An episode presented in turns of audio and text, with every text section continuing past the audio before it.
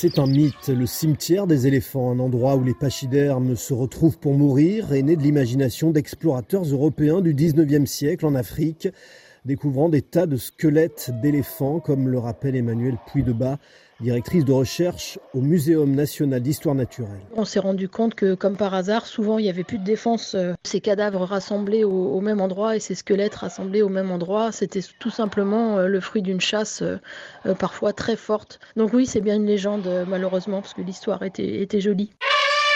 Mais le rapport à la mort du plus imposant des mammifères terrestres reste particulièrement remarquable. Les éléphants se déplacent beaucoup sur des territoires qui sont extrêmement grands hein, pour trouver de l'eau, de la nourriture, et donc ils sont amenés à croiser des cadavres de congénères.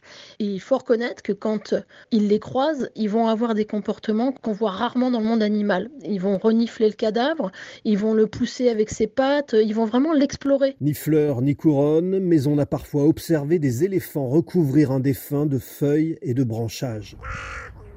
Chez les corneilles, l'oiseau qui symbolise la mort dans la culture occidentale, on se rassemble aussi autour du cadavre. Est-ce une forme de recueillement Plutôt en réalité une manière d'identifier un danger? Pas de rite funéraire non plus pour les abeilles, mais les ponts funèbres sont à l'œuvre. Chaque fois qu'un individu meurt, une ouvrière est chargée de repousser son corps à l'extérieur, une mesure sanitaire. Alors s'il est tentant de voir chez l'animal un miroir de l'espèce humaine, les chercheurs veulent éviter tout anthropomorphisme. Emmanuel Pouy-de-Bas. Pour certains individus, il semble qu'il y a une vraie interrogation et une vraie exploration chercher à comprendre ce qui se passe. Ils sont probablement conscients qu'il y a eu un changement qui s'est opéré. Euh, maintenant, conscients de la mort, difficile, difficile à dire. La mort, le deuil restent un mystère. On passe à la question de la semaine. Le monde a changé, il s'est déplacé, quelques C'est l'été là en France? Avec des températures d'août, ces jours-ci, c'est le mois d'octobre le plus chaud jamais enregistré en France. Et voilà que des plantes refleurissent. Elles se croient en fait au printemps. On a vu des marronniers en fleurs au bois de Vincennes à Paris. On a récolté des fraises et des tomates. Dans le sud, on a entendu des cigales chanter et des vignes produisent de nouvelles feuilles.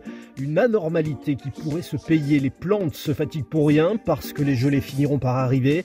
Et à terme, ce sera moins de fruits, moins de graines et moins de plantes. Où était l'astéro caché dans son dos, attendant la fièvre Mais le monde a changé.